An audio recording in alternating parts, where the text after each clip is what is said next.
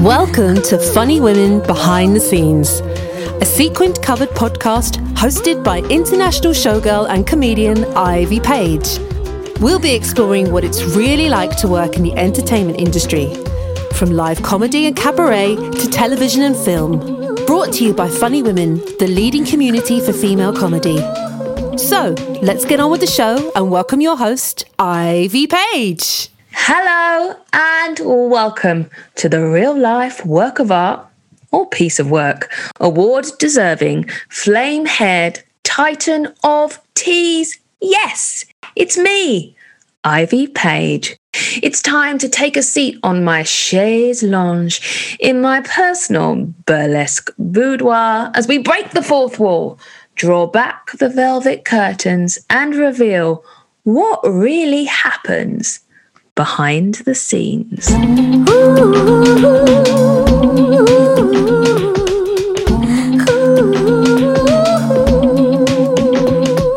It is my pleasure to welcome into my burlesque boudoir today comedian, writer, solo performer and actor from Netflix, Live at the Apollo, the BBC sellout shows at the Edinburgh Fringe, and of course, Funny Women Award winner. It's the incredible Desiree Birch. Hello. Hello. How are you doing, Ivy? Yeah, I'm good, thank you. How are you? I'm doing okay. Yeah. I mean, rounding out a year of plague, I'm doing all right, all things considered.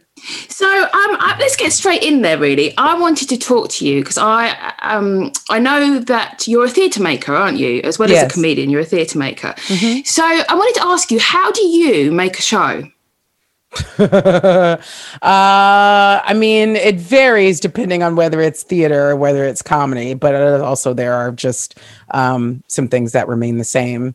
On the one hand, I decide that there are certain things that just kind of feel a little sticky is the word that I like to use. Like there are things that I'm hung up on that I'm processing. I start from myself and project that out because I think that in this sort of time in history, we are on a journey of like exploring the possibilities within our worlds. And one of our worlds is the internal one. And I think that as we look out into space, we also look inward into our own space. So I use that in order to try to make connections with people. So I start from writing that I do. That's literally like journal writing, daily, whatever kind of stuff. I was going to say, do you just write journals? Do you write scripts?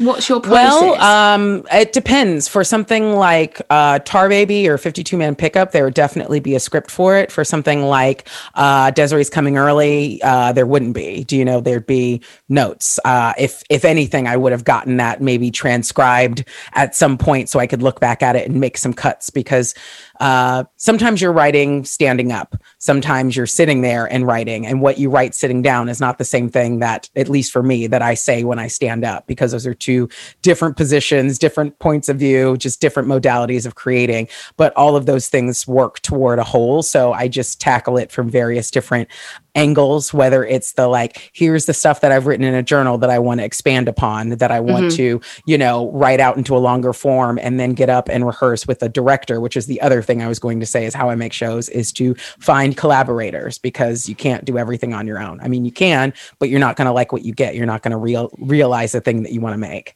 I think that's an interesting point to pick up on, because as a stand-up comedian, people might see that as like, that's a solo venture. It is if I'm doing 20-minute sets at a nightclub. It isn't if I'm trying to make an 80-minute show that has like a theme and an arc and whatnot. I can't write a thing, perform a thing, and look at it from the outside all at the same time. I mean, I suppose I could. It would just take me 4 times as long. You know, like I'd have to record myself and then look back. And, you know, there's only so many hats I want to be wearing in a creative process. For me, I think maybe the other people are maybe more self-contained in the way that they make work. But for me, I need to know that it's landing for someone else besides me. And you can do preview gigs, but it's going to take 1 million of them to get to the same place that you can with a dedicated audience member that also has a good eye. I mean, that's a real understatement for what a director does, but that's one of the roles that they serve. Yeah. I think that's an interesting process, because I also come from a theatre background. Yeah. And I got to a certain point in my journey when I realized I can't wear every hat. Yep. To elevate the work, I'm going to need other people's skills. Yep. Yep. And I think it's the theater maker in me that decided to do stand-up shows that way. I don't think that that's the way that everybody does a stand-up show. However, like when you see a stand-up show on television, there's definitely a director, because that person can't get up, do a show on stage, and then go and edit it and like have someone to go, this is how it's going to look on TV. They can't do that themselves. You know, like if you want to get it to the level you want to get it to, a live performance does take more than the one person that you might see on a stage, which I think maybe sometimes is surprising or saddening to some people, but I think that those people underestimate what it takes to do what we do. Do you know, like I think that a lot of people are just like, oh, you're just like naturally so charismatic. And it's like, yeah, but telling a story by a water cooler isn't the same thing as like creating a journey for an audience to go on with like a point and a message. Do you know, it's not just like something I poop out. As well, isn't it? The story arc. Yeah, absolutely. I mean, anybody who's got a background in theater knows that human beings like stories with a beginning, a middle, and an end, and, you know, a crisis or catharsis and resolution or whatever, you know, and there's, you know, some of that is understood internally, but like it does take other people. It really does. Like it really can. Like I feel like I don't want to share every aspect of story making. Like if I'm sitting there writing a joke, I don't want somebody else to be like, oh, do this. Like sometimes it's nice, but a lot of times just like, I don't want to do that joke. That's your joke. This is my joke. But I do want someone to say, here's how the lighting's coming in, or here's how it sounds in this theater. Or I do want to be able to share that process with other people, because other people have gifts and skills and things they want to realize too. Sometimes, well, I've certainly found that when people write for you, and they write in the voice that you think you have, the material doesn't land. No. Yeah. Cause it's like the voice they hear coming from you isn't the voice that, you know, like just the same as like the voice that I hear of myself in my head isn't the same voice that you hear coming through your speaker and out of my mouth. Like we have two different perceptions, and like, I couldn't start, if I started trying to mimic the voice that I think you hear, it would sound like somebody else's voice. Do you know what I mean? Like I kind of have to be responsible for the way that I do it. And then the audience has to be responsible for the way that they receive it. And I can't do that for them, because what would be the point of them if I did?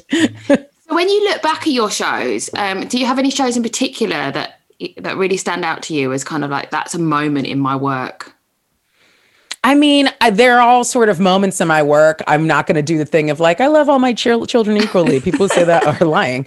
But I will, like, they love all their children differently, you know, but the first one that comes to mind is Tar Baby, which is a solo theater piece. You won awards for that show, didn't you? Yes, I did. That was sort of when I first moved to the UK. That was the show that I brought to the Fringe. And that was, I think, around the time that I did Funny Women. I can't remember if that was in the fall or the spring. I guess it must have been in the spring that I signed up. But like, you know, it was all sort of like at the same time happening. And that was a real, like I still look back at that show and just recognize how like rich it was with layers that like even to this day, you know, sometimes you write a thing, and if you keep a history of your own journals or writing, you'll know this, that if you look back later, you wonder how prescient you could have been at the time, because you understand it in a way, like you write a thing that continues to grow and evolve with time, that like, it's not like you're just some kind of spectacular genius that you're responsible for. It's that you were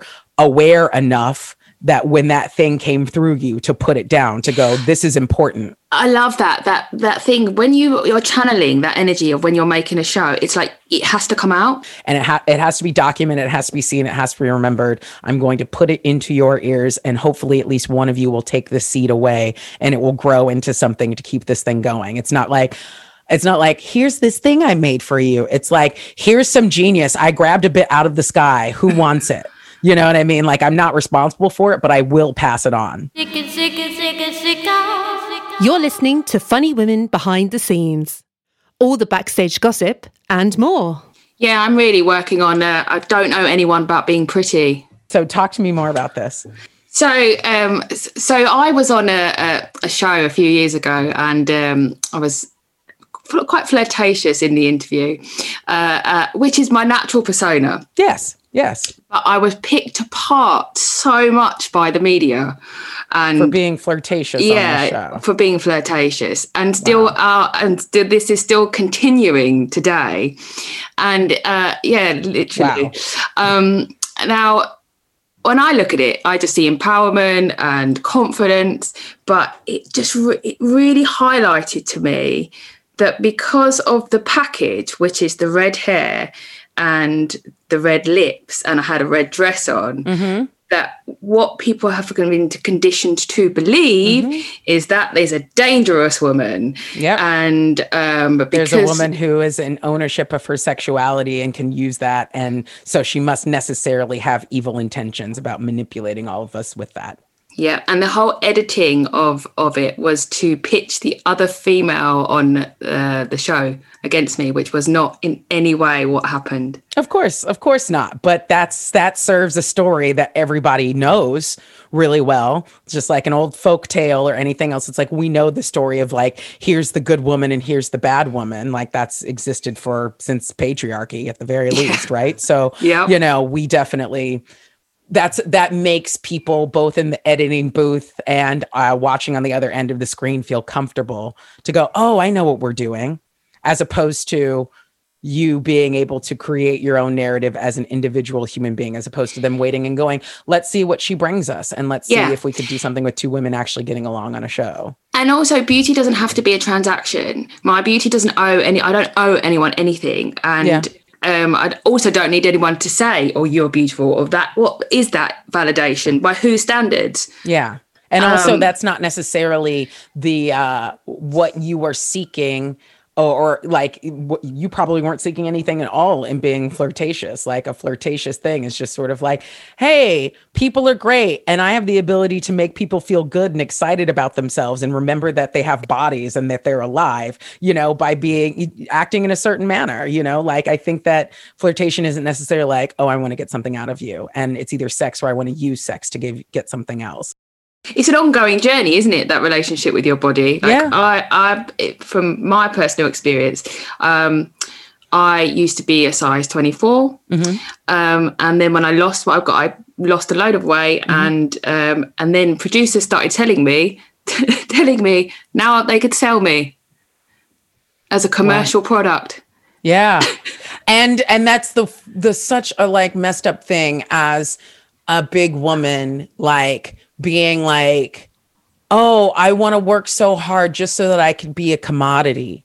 Yeah, because then I belong to the company of women, because now I'm a thing I'm a thing. Now I can be thinged. And, you know, people all over, like men, women, whatever, want to thing me. And that's sexy. And now I belong, you know, and then also being like, that's disgusting. And I mean, I don't know about you, how long you were fat in your life from the very beginning. Beginning. You know, so then to kind of go, oh, who the hell am I now? Because I got used to being one thing and now I am this other. And, you know, part of being fat is a protection, at least to me. It protected me from a lot of things that would have happened to me otherwise had that not been there. And I didn't have defenses of my own, any kind of training of my own of what to do. Usually women don't get that until it's too late, you know? So even the trauma that I did experience, I know would have been multiplied by 10 had I been born into a normative body. Mm. I completely agree about the fat being a protection, because when I would comfort eat, it would be to protect, to make myself feel better. Yeah. And when I lost all that weight, I completely felt like a product. And actually, I went through a period for about 2 years. Well, when I look back now, I could look at the pictures and I look so unhappy and so sad. In that 2 year period? In that 2 year period, I can see it on my face and I look like a matchstick. I look so tiny.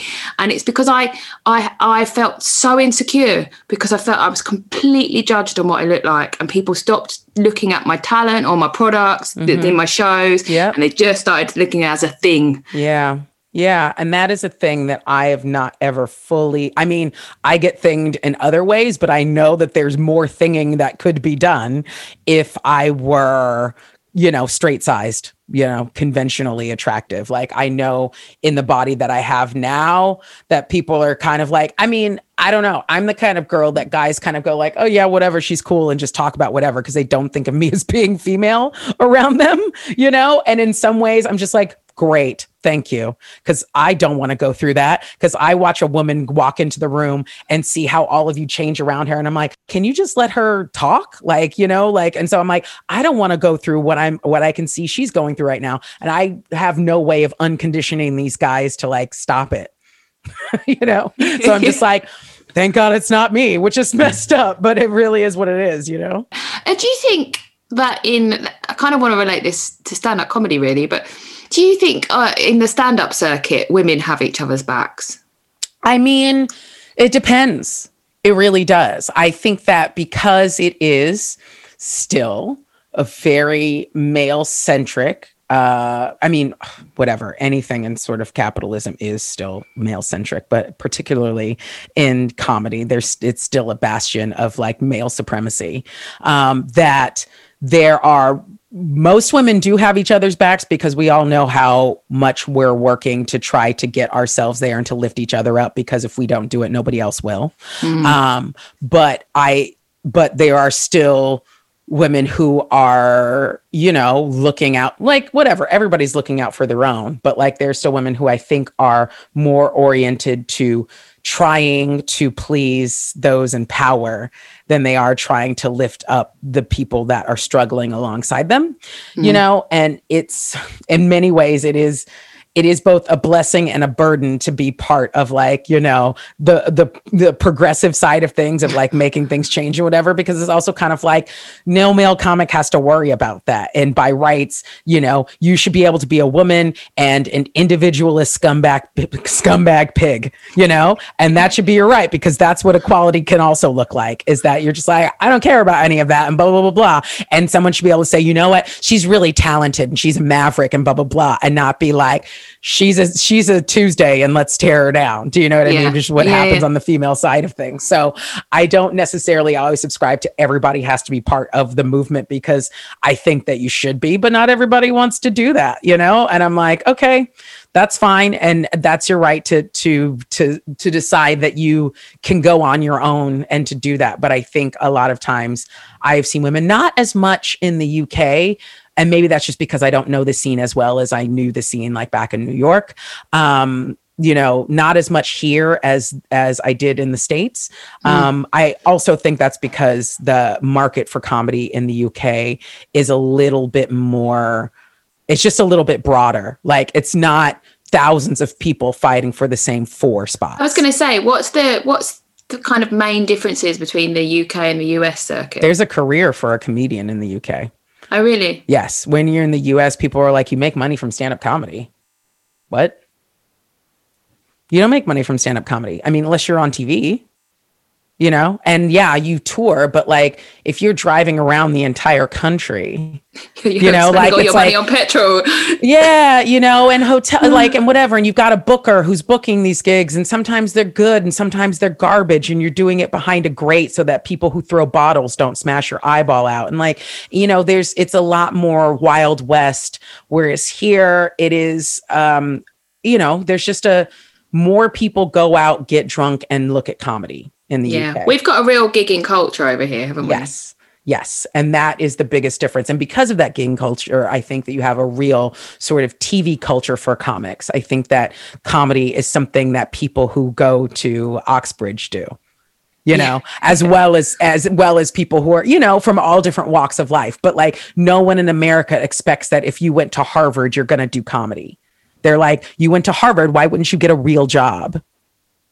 Okay. So again, it's about the expectations, the stories that are put on you before you even had a chance to make your own. And people don't have a value for that, because they don't realize how much all of those people write for the news that they watch. I mean, the amount of people who get their news from The Daily Show, from Colbert, from, you know, Seth Meyers, from whoever, right? And it's comedians filtering all of that and presenting it to them. But because they don't see comedy as a skill or a craft that people develop and work on and get better at and use to communicate all of the stuff, they don't think about the fact that most of their media, the stuff that they're sitting home watching during the plague, is made by comedians who apparently shouldn't even get paid to do it, because they're just naturally funny. Naturally funny, but they've been spending the last year writing their new show. Yes. Yeah. They just don't. they just don't get it. They just go like, oh, your skits, you know, you're going to go to play practice and do your skits. And you're like, this isn't like for Sunday school. Mm. This is like how like people translate, you know, like progress and wisdom and politics into a form that you can digest so that society can move forward. And look, not everybody has that high of an aim when they go and do comedy, but a lot of us do. This is Funny Women Behind the Scenes. If you want to know more about us, visit www.funnywomen.com.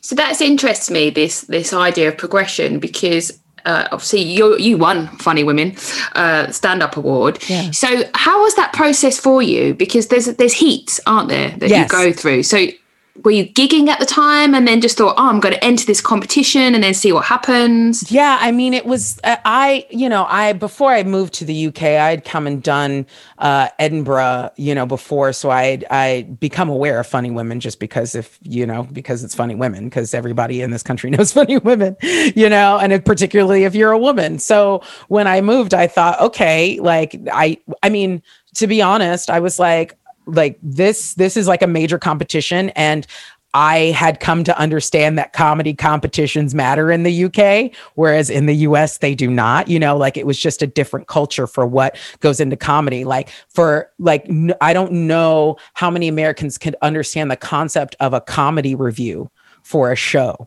It's like, well, if they're funny, like some people are going to find them funny and some aren't. There's actual critique on how they crafted their funny. Like that's not even a concept. So like things like the competition or reviews and stuff for comedy were not a thing that was part of my background, but it was a thing that I come to understand was very important in sort of progressing in the UK as a comedian.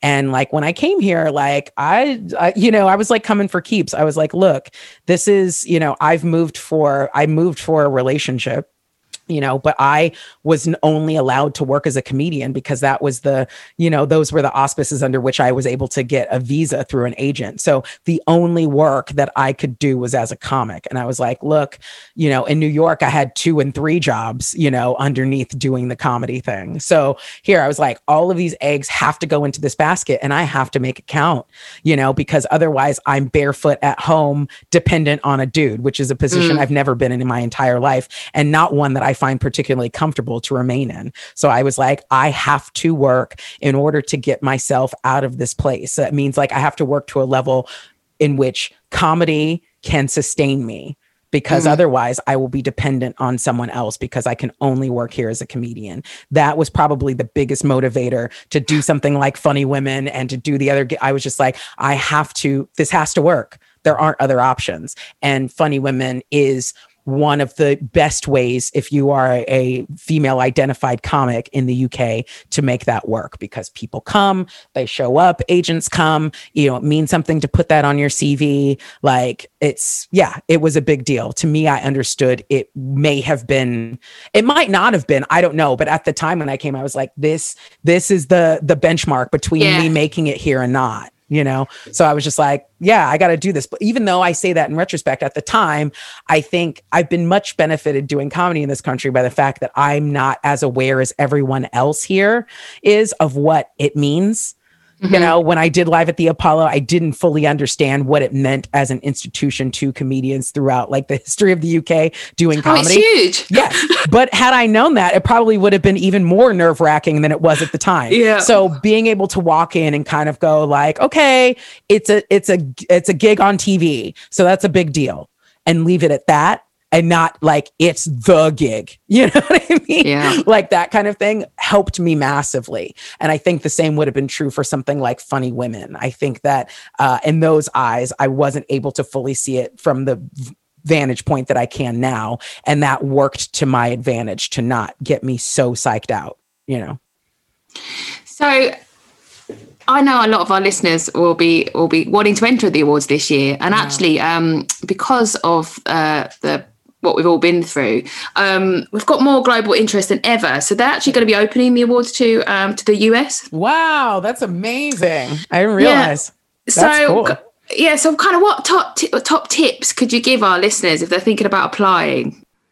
I don't think that you should like overstudy for something like this, but I think that one, be smart. It helps. Like, it really does. People appreciate clever, you know, they appreciate, even if it's like not just like, oh, that was a clever wordplay, but just like people hear what I found, which is part of what I already did, was like my work, even though it can be quite sort of like not absurd, but just like, you know, outrageous. I can be so outspoken, larger than life, all of these things that people say about me, even though I'm like, I'm not larger than life. This is what life looks like. Do you know what I mean? Yeah. Like, it's not just the whatever narrow point of view you give to it. But anyway, but like, even though all of those things are what's put on to what, how my comedy is described, underneath it, I have something that I'm trying to get across that I think is important or insightful or might help somebody else or might just be like a new take on something, which is part of what comedy does or can do so well, is to show you something that you look at every day from such a point of view that you go, oh, wow,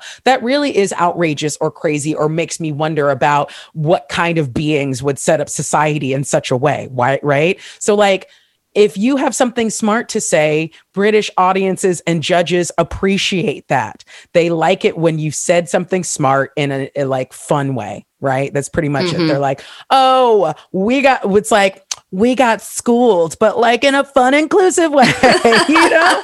Like, so, I mean, and that's not to say that there isn't plenty of, but I think even the absurd comedy here is funny because like absurdism is about like the contradictory nature of truth. Yeah, and surrealist. And, yes, exactly. So I feel like just make sure, like, don't be too lackadaisical about it and like, oh yeah, I'm just going to come out here and be chill and cool. You know, I'm not the biggest fan of the style of comedy that I see a little bit more in the US, but exists everywhere, where everyone's sitting up there on stage, like hands crossed, like I'm cool. Like, I don't care what you think of me or not. Like, I don't understand that, because why would you do it if you didn't care?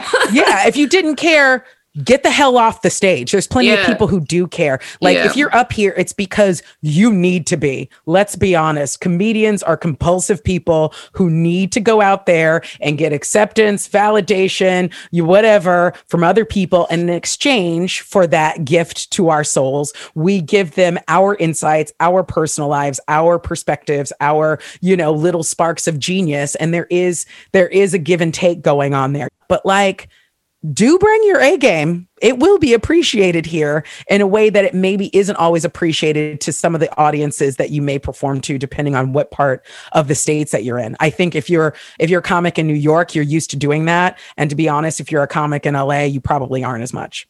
There are some good comics in LA, but there's a lot of people who just rock up there who are like, this is cool, and like whatever. And then people are nice and like, yeah, it is cool. Huh? It's not.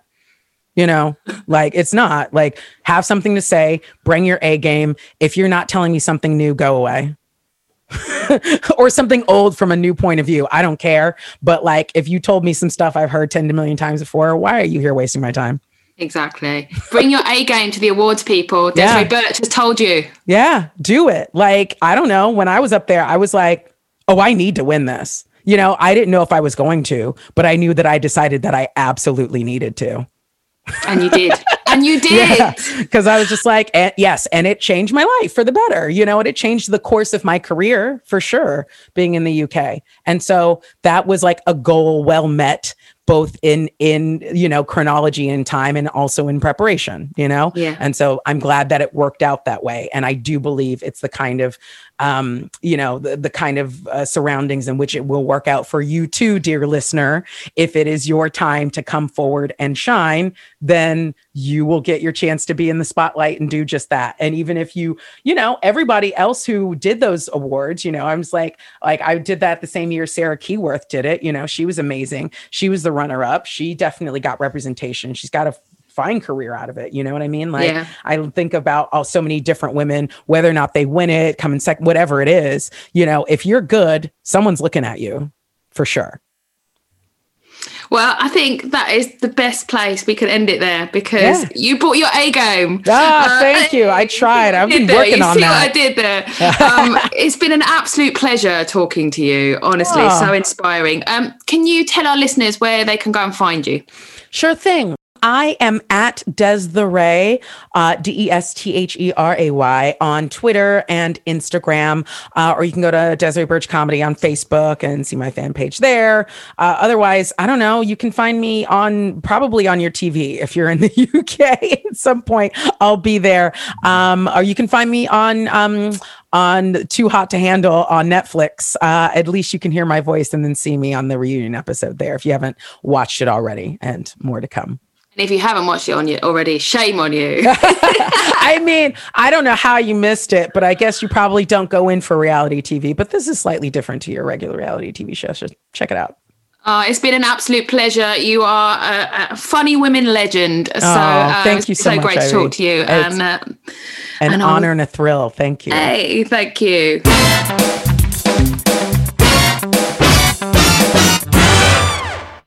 It's time to entice her out of the gin cupboard.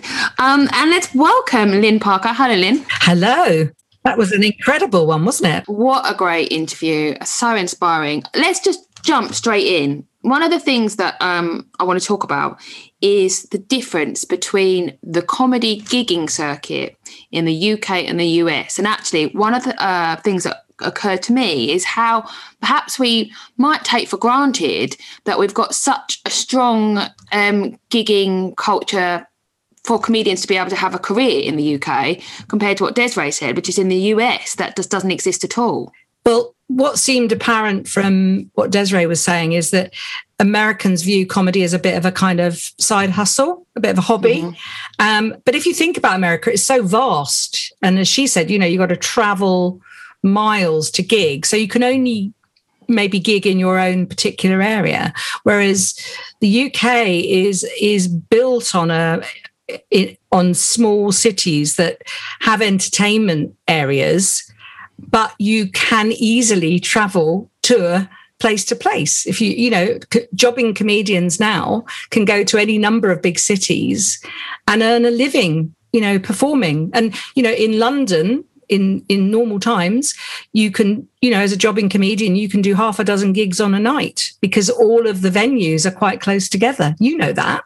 Well, yeah, I was just going to say, so obviously I've toured for many years and up and down the country, and one of the things that always makes me laugh is we'll go to a service station and my phone will connect to the Wi-Fi. Yes. Tour life, I call that. Tour life. I mean, I remember years ago on a trip back from Edinburgh Fringe or somewhere, there were half a dozen of us piled into my car, and we came up with an idea for a sort of sitcom about touring comedians, and they were all female, of course, because it is so much part of our DNA, that travel from place to place. And I think that's the thing that's going to change. And maybe that's the thing, the evolution for us as Brits is that we're going to have to reframe how we perform, because maybe the gigging culture won't be there in the same way post-pandemic. And we, you know, if you look at what we're all doing online, all of us, and how we've had to change and adapt. Even the Funny Women Awards has changed and adapted. So we are moving forward to a much more online process. But then the upside of that is that we can attract women from all over the world. Well, I was going to say, then that gives us a global audience. Yeah. It's not even an audience, is it? It's a global community. Yeah. Of women. Yeah, and that perspective. And, you know, we recently ran an online event for 12 hours where funny women around the world. And what I felt so strongly about the sisterhood were the differences in culture. So the Americans and the Australians, Desiree referred to it as a Wild West culture. And that really answers it for me, because those women have swagger. They have, you know, because they've got to work a bit harder at it. I don't know what it is, but they just have a different attitude. They're much more ballsy. They're much more outspoken. And maybe in the big expanses of America or Australia, that's you've got to be like. You've got to be bigger. You've got to be louder. And just look how much the Brits love American and Australian comedy. Mm. So maybe we all up our game, Ivy. Maybe that's it. Now we're on a global stage, aren't we? Yeah. And I want to see those women. That's what I want to see this year. I want to see more Desirees taking. So are those women going to be able to apply for the Funny Women Awards this year? Yes, the awards have always been open. We know that's how we've ended up with people like Catherine Ryan, Desiree entering the competition and winning, because they at the time they weren't British residents, I don't think. So yeah, we've never been closed to that, but I think now we have a bigger opportunity than ever. I don't want to take jobs away from the British women at all. I don't think we see it that way. I think we see it as one big global sisterhood where we can all work and improve together. And, you know, I think we need to get back to where stand-up in particular, and remember we've got the Writing Award and the Comedy Short Film Award. So there's lots of opportunities, even if you're not a performer, to get involved. And I do like the sort of globalization of comedy. I'm sure there'll be somebody that disagrees with me, but I actually really love the universality of it. Mm-hmm. And having seen some comedy from literally right around the world on our own event, it's really opened my eyes. Things that I thought would be much more sedate or censored just aren't. You know, women use stand-up and comedy to fight causes, make a statement about themselves, celebrate their bodies, as you do with burlesque.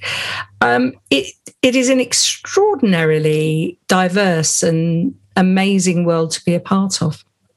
All they need to do, like Desiree said, is bring their A game. Gold standard, as our wonderful operations director would say, gold standard. Well, on that note, Lynn, I know you've got to get ready for the Funny Women Awards, so I'm going to send you back to the gin cupboard to go and do some work. As always, absolute pleasure, and I will speak to you next time. You've been listening to Funny Women Behind the Scenes with Ivy Page. If you like us, please subscribe, review and share.